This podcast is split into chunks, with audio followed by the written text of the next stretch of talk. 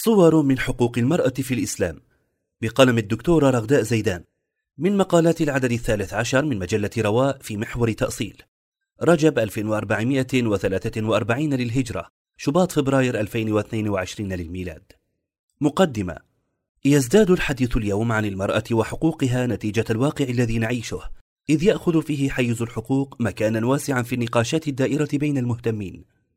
ولعل هذا من مفرزات الثورات العربية التي اندلعت منذ عام 2011 فالشعوب التي هبت للمطالبة بالحرية والكرامة وقوبلت بكم هائل من القمع والعنف والقتل والاعتقال والتهجير واللامبالاة الدولية صارت حريصة على ضمان حقوقها أكثر من أي وقت مضى بالإضافة إلى التغيرات المتسارعة في العالم التي أثرت على الجميع فغيرت من أنماط التفكير وشكلت اتجاها عاما نحو الرغبة بالتغيير.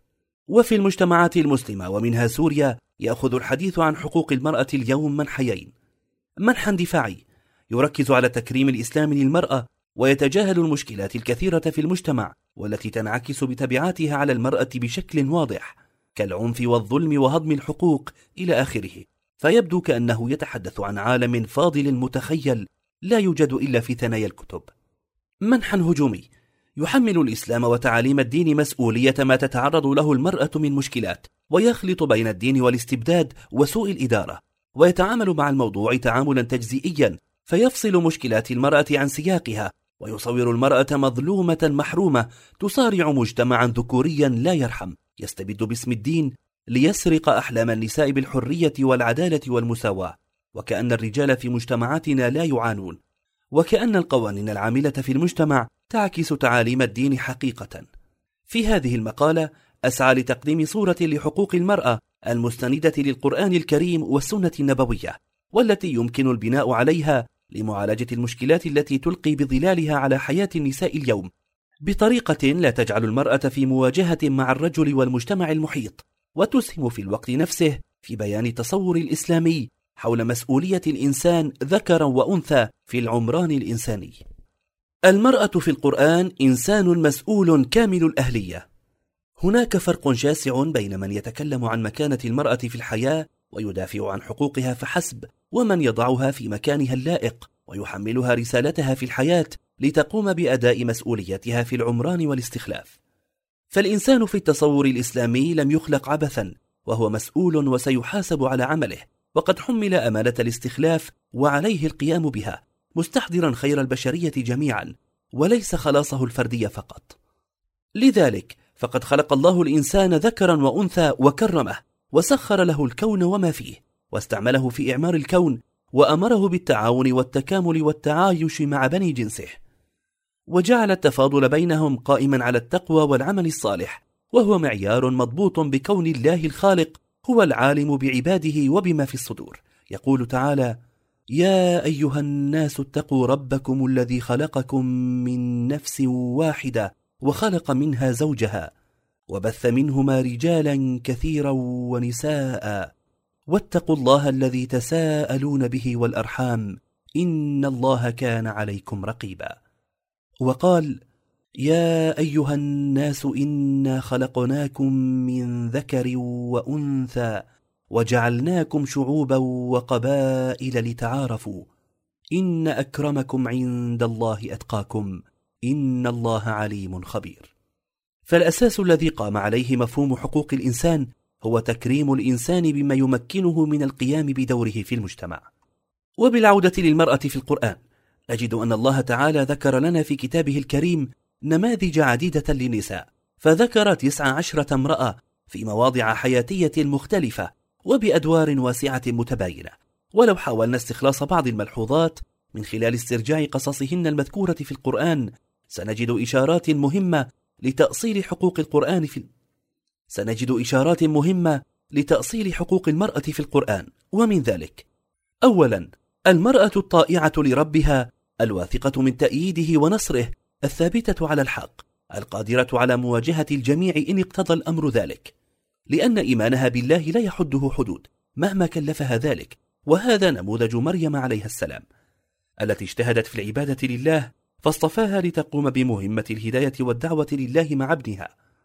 فخرجت على قومها وواجهت أصعب ما يمكن أن تواجه به امرأة مجتمعا فكانت صديقة.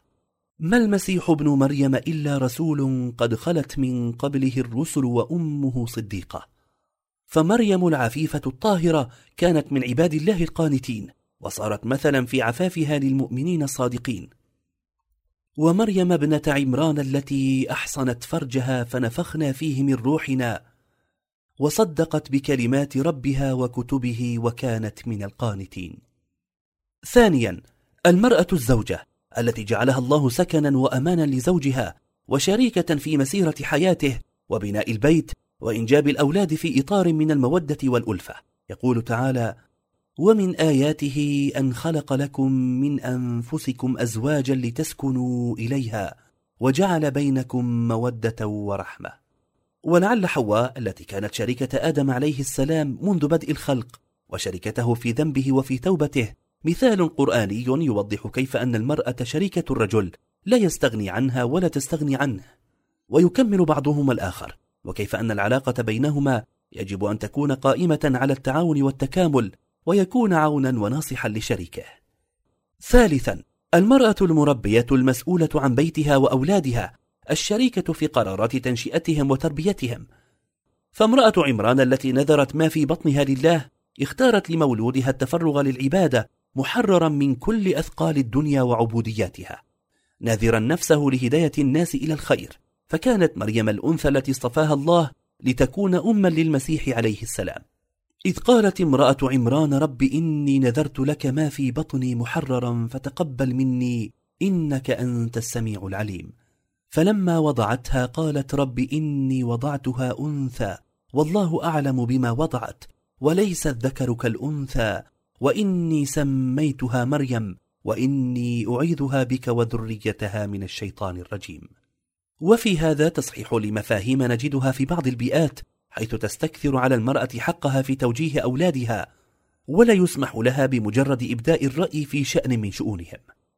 رابعا المرأة المتجاوبة مع الظروف القاهرة التي قد تتعرض لها فتحملها مسؤوليات ما كانت لتحملها في الأحوال العادية.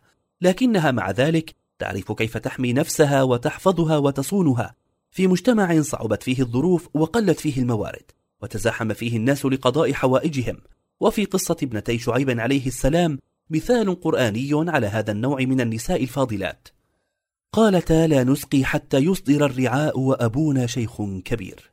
فلم يمنعهما الخروج للعمل في مثل هذه الظروف من الحياة ولم يزدهما الاختلاط بالناس إلا خبرة وقدرة على التقييم وإبداء الرأي.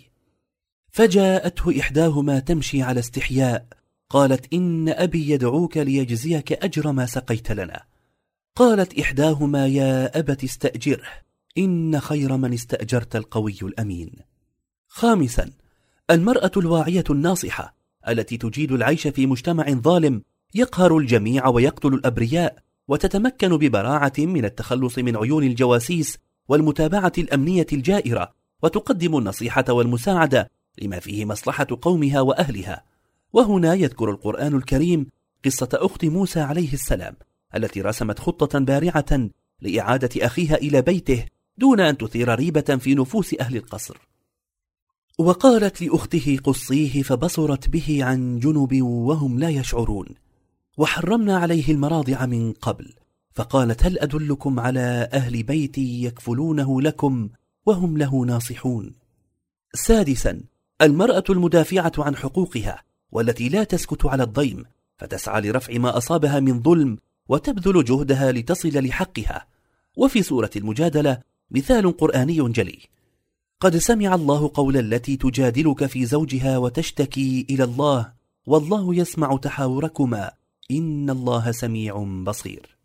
سابعا المرأة التي تشهد الأحداث وتتفاعل معها دون أن يؤثر ذلك على بيتها ومسؤوليتها فيه فلا تكون مغيبة مقصاة ولا تكون بعيدة عن بيتها ومسؤولياته كامرأة إبراهيم عليه السلام التي شهدت قدوم الملائكة لمعاقبة قوم لوط والتي كانت قائمة شاهدة متفاعلة تخدم ضيوف زوجها وتعرف ما يدور حولها بما يناسب وضعها. وامرأته قائمة فضحكت فبشرناها بإسحاق ومن وراء إسحاق يعقوب. ثامنا المرأة القريبة من صانع القرار. والتي أخذت المسؤولية بأمانة وإتقان فلم تنجر وراء مظاهر الرخاء وحياة القصور ولم تستخدم ما تحت يدها من سلطة في ظلم الآخرين. ولم يبهرها بريق السلطة والجاه ولم تطع الظالم طاعة عمياء خوفا من تجريدها من النعيم الذي هي فيه. وفي هذا يذكر القرآن امرأة فرعون الحاكم. وضرب الله مثلا للذين آمنوا امرأة فرعون إذ قالت رب ابن لي عندك بيتا في الجنة. ونجني من فرعون وعمله ونجني من القوم الظالمين. ويذكر ملكة سبأ العادلة الحكيمة التي تشاور وتحاور. قالت يا أيها الملأ أفتوني في أمري. ما كنت قاطعة أمرا حتى تشهدون. والتي خضعت للحق بعدما تبين لها رب إني ظلمت نفسي وأسلمت مع سليمان لله رب العالمين. تاسعا نساء النبي صلى الله عليه وسلم النساء اللاتي آمن بالله ورسوله وآثرن الآخرة على الدنيا وقبلن باليسير منها ابتغاء ما عند الله وكن خير مثال للمسلمات من بعدهن في الإيمان والتقوى والعفة والطاعة والعبادة وذكر الله. يا أيها النبي قل لأزواجك إن كنتن تردن الحياة الدنيا وزينتها فتعالين أمتعكن وأسرحكن سراحا جميلا. وإن كنتن تردن الله ورسوله والدار الآخرة فإن الله أعد للمحسنات منكن أجرا عظيما. هذه النماذج القرآنية الحية تعكس عمليا الأسس التي وضعها القرآن فيما يخص المرأة والتي منها. أولا تكريم الله تعالى لها. فالله كرم بني آدم وجعلهم متساوين في أصل خلقتهم. يقول تعالى ولقد كرمنا بني آدم وحملناهم في البر والبحر ورزقناهم من الطيبات وفضلناهم على كثير ممن خلقنا تفضيلا. وجعل التفاضل بالتقوى وليس بالذكورة والأنوثة. يا أيها الناس إنا خلقناكم من ذكر وأنثى وجعلناكم شعوبا وقبائل لتعارفوا. إن أكرمكم عند الله أتقاكم. إن الله عليم خبير.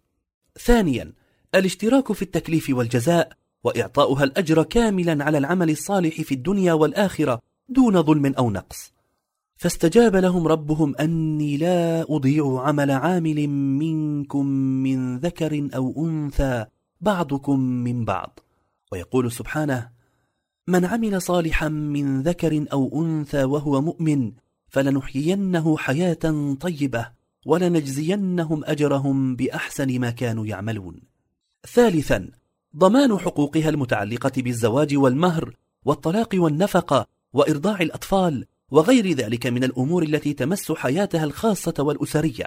يقول تعالى وإن أردتم استبدال زوج مكان زوج وآتيتم إحداهن قنطارا فلا تأخذوا منه شيئا أتأخذونه بهتانا وإثما مبينا.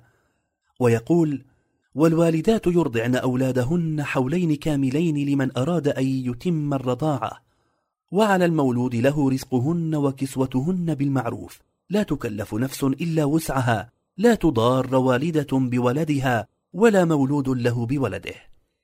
ويقول جل وعلا يا أيها الذين آمنوا لا يحل لكم أن ترثوا النساء كرها ولا تعضلوهن لتذهبوا ببعض ما آتيتموهن إلا إلا أن يأتين بفاحشة مبينة وعاشروهن بالمعروف فإن كرهتموهن فعسى أن تكرهوا شيئا ويجعل الله فيه خيرا كثيرا. وغيرها كثير من الآيات التي تأمر بحفظ حقوق النساء وعدم ظلمهن أو التعدي عليهن. رابعا ضمان ذمتها المالية كأهلية وجوب تثبت صلاحية الإنسان لنيل حقوقه المشروعة له وأداء مسؤوليته المالية تجاه الآخرين. للرجال نصيب مما اكتسبوا وللنساء نصيب مما اكتسبن. يقول سيد قطب في ظلاله حول هذه الآية ونسجل هنا ما منحه الإسلام للمرأة في هذا النص من حق الملكية الفردية وهو الحق الذي كانت الجاهلية العربية كغيرها من الجاهليات القديمة تحيف عليه ولا تعترف به للمرأة إلا في حالات نادرة ولا تفتأ تحتال للاعتداء عليه إذ كانت المرأة ذاتها مما يستولى عليه بالوراثة كالمتاع. فأما الإسلام فقد منحها هذا الحق ابتداء وبدون طلب منها وبدون ثورة وبدون جمعيات نسوية وبدون عضوية برلمان. منحها هذا الحق تمشيا مع نظرته العامة إلى تكريم الإنسان جملة وإلى تكريم شقي النفس الواحدة وإلى إقامة نظامه الاجتماعي كله على أساس الأسرة وإلى حياطة جو الأسرة بالود والمحبة والضمانات لكل فرد فيها على السواء. خامسا جعل الله للمرأة ولاية كالمؤمنين كما قال والمؤمنون والمؤمنات بعضهم أولياء بعض يأمرون بالمعروف وينهون عن المنكر ويقيمون الصلاة ويؤتون الزكاة ويطيعون الله ورسوله. أولئك سيرحمهم الله إن الله عزيز حكيم. فمعنى بعضهم أولياء بعض كما يقول الطبري إن بعضهم أنصار بعض وأعوانهم. وعند البغوي بعضهم أولياء بعض في الدين واتفاق الكلمة والعون والنصرة. وعند القرطبي قلوبهم متحدة في التواد والتحاب والتعاطف. وقد جاء في التحرير والتنوير لابن عاشور وعبر في جانب المؤمنين والمؤمنات بأنهم أولياء بعض للإشارة إلى أن اللحمة الجامعة بينهم هي ولاية الإسلام فهم فيها على السواء ليس واحد منهم مقلدا للآخر ولا تابعا له على غير بصيرة. لما في معنى الولاية من الإشعار بالإخلاص والتناصر بخلاف المنافقين فكأن بعضهم ناشئ من بعض في مذامهم. سادسا قبول بيعتها والتزامها بدستور البلاد الناظم للعلاقة بين الحاكم والمحكوم واعتبار رأيها في ذلك. قال تعالى يا أيها النبي إذا جاءك المؤمنات يبايعنك على ألا يشركن بالله شيئا ولا يسرقن ولا يزنين ولا يقتلن أولادهن ولا يأتين ببهتان يفترينه بين أيديهن وأرجلهن ولا يعصينك في معروف فبايعهن واستغفر لهن الله. إن الله غفور رحيم. سابعا حماية المرأة من الإساءة والاعتداء أو التحرش أو التطاول عليها وعلى سمعتها. إن الذين يرمون المحصنات الغافلات المؤمنات لعنوا في الدنيا والآخرة ولهم عذاب عظيم. ويقول جل وعلا قل للمؤمنين يغضوا من أبصارهم ويحفظوا فروجهم ذلك أزكى لهم إن الله خبير بما يصنعون. المرأة في مجتمع المدينة المنورة. كنا في الجاهلية لا نعد النساء شيئا فلما جاء الإسلام وذكرهن الله رأينا لهن بذلك علينا حقا من غير أن ندخلهن في شيء من أمورنا. هكذا كانت نظرة الرجل لامرأته قبل الإسلام. لكن عندما جاء الإسلام اختلف الأمر تماما خاصة في مجتمع المدينة. فقد عمل الإسلام على تغيير نظرة الرجل إلى زوجته من حصرها في محل قضاء شهوته وخدمة بيته فقط إلى وضع أسس جديدة وتغييرات جذرية في تنظيم العلاقة بينهما. وكان من أهم التغييرات التي أرساها الإسلام في ذلك أولا جعل المرأة عماد الأسرة وذلك عن طريق تأكيد أنها السكن والمودة لزوجها. فالقاعدة الكبرى التي يجب أن يقوم عليها أساس الحياة الزوجية هو الاستقرار والمودة والرحمة والسكن. تأكيد مسؤولية المرأة في الأسرة. عن عبد الله بن عمر يقول سمعت رسول الله صلى الله عليه وسلم يقول كلكم راع وكلكم مسؤول عن رعيته. الإمام راع ومسؤول عن رعيته والرجل راع في أهله وهو مسؤول عن رعيته والمرأة راعية في بيت زوجها ومسؤولة عن رعيتها. أخرجه البخاري ومسلم. الأمر بالعدل وحسن العشرة والتعامل وجعل ذلك دلالة على الخيرية. فقد جاء في الحديث خيركم خيركم لأهله وأنا خيركم لأهلي. أخرجه الترمذي. ووضع تشريعات عديدة لحل الخلافات التي تنشأ بين الرجل وزوجته وخطوات عديدة للتعامل معها وتصدى للظلم والعنف الذي كان يمارس في الجاهلية ضدها سواء بتعليق زواجها أو ضربها كضرب العبيد. قال صلى الله عليه وسلم بما يضرب أحدكم امرأته ضرب العبد ثم لعله يعانقها؟ أخرجه البخاري. وتصف عائشة الرسول صلى الله عليه وسلم فتقول ما ضرب بيده امرأة قط ولا خادما قط. أخرجه أحمد. التشاور والحوار وخاصة في أمور الأسرة. فقد ورد حديث عمر بن الخطاب وهو يقول فبين أنا في أمر أتأمره إذ قالت امرأتي لو صنعت كذا وكذا. قال فقلت لها ما لك ولما ها هنا؟ وفيما تكلفك في أمر أريده. فقالت لي عجبا لك يا ابن الخطاب ما تريد أن تراجع أنت وإن ابنتك لتراجع رسول الله صلى الله عليه وسلم حتى يظل يومه غضبان. فقام عمر فأخذ رداءه مكانه حتى دخل على حفصة. أخرجه البخاري. ضمان الحقوق الزوجية. جاء معاوية بن حيدة القشيري يسأل الرسول صلى الله عليه وسلم ما حق المرأة على الزوج؟ قال أن يطعمها إذا طعم وأن يكسوها إذا اكتسى ولا يضرب الوجه ولا يقبح. أخرجه أبو داود. ثانيا إتاحة المشاركة المجتمعية للمرأة عن طريق تقدير عملها وإسهاماتها في خدمة المجتمع والدعوة إقرارها على تصرفاتها العامة. وقصة أم هانئ بنت أبي طالب مشهورة في هذا الباب. رواها البخاري ومسلم. توفير الحماية التامة لها من كل ما يسيء إليها بدنيا ونفسيا وحماية عرضها من أن يطال بسوء وإنزال العقوبات الرادعة بكل من يسيء لها بشيء. عبر فرض الحجاب عليها والأمر بغض البصر عنها وتشريع عقوبة القذف لمن يسيء إلى شرفها. وقصة المرأة التي دخلت سوق الصاغة في المدينة التي كانت تحت سيطرة يهود بني قينقاع والتحرش بها من قبل بعض اليهود معروفة. تمكين المرأة من أداء عباداتها وتعلم أمور دينها وما يقتضيه ذلك من شهود أماكن العبادة وحلق العلم والدروس. وحديث لا تمنع إماء الله مساجد الله يبين أهمية حضور المرأة للمسجد. فالمسجد في عصر النبوة لم يكن مكانا خاصا بأداء الصلاة فقط بل كان مركز تعلم ومدارسة وإدارة المدينة. فيه تثار قضايا الدين وشؤون السياسة والحرب وقضايا المجتمع العامة. فأمر الإسلام بعدم منع المرأة من الخروج لتلك الأماكن حتى في الأوقات التي لا تصلي فيها لما في حضور تلك المجالس من خير وبركة وعلم ودعوة. فعن أم عطية قالت أمرنا أن نخرج الحيض يوم العيدين والعواتق وذوات الخدور فيشهدن جماعة المسلمين ودعوتهم وتعتزل الحيض عن مصلاهن. فقالت امرأة يا رسول الله إحدانا ليس لها جلباب. فقال لتلبسها صاحبتها من جلبابها. فليشهدن الخير ودعوة المؤمنين. أخرجه البخاري. وبعد كل هذا وجدنا المسلمات قد تفاعلن مع هذه الممكنات كلها وشاركن في الحياة العامة في المدينة فكنا في حلقات العلم وفي ساحات الجهاد وتميزن بالعمل والمساعدة بالإنفاق على الأسرة والصدقة ورعاية الضعفاء والتطوع المجتمعي وفي الطبابة كما فعلت رفيدة الأسلمية التي نصبت خيمة في ناحية من مسجد النبي صلى الله عليه وسلم عالجت فيها الجريح وجبرت الكثير داوتهم وأطعمتهم وسقتهم وقامت عليهم حتى برأت جراحهم. خاتمة. هذا بعض ما قدمه الإسلام للمرأة. فالمجتمع المسلم الذي أرسى رسول الله صلى الله عليه وسلم دعائمه المتينة على مبادئ القرآن الكريم والسنة النبوية. أصبح المجتمع المثال الذي وجدت فيه المرأة دورها الذي ينبغي لها القيام به. فانطلقت في إنجاح تلك التجربة والمساهمة في توطيد دعائم ذلك المثال وتنشئة أجيال تحمل بذور إنشاء أمة تسير على خطاه. وهو ما أحدث ثورة بكل المقاييس. على حال كانت تعيشه المرأة قبل الإسلام ولم تكن هذه الثورة شعارات فقط بل كانت قوانين مطبقة وواقعا معاشا.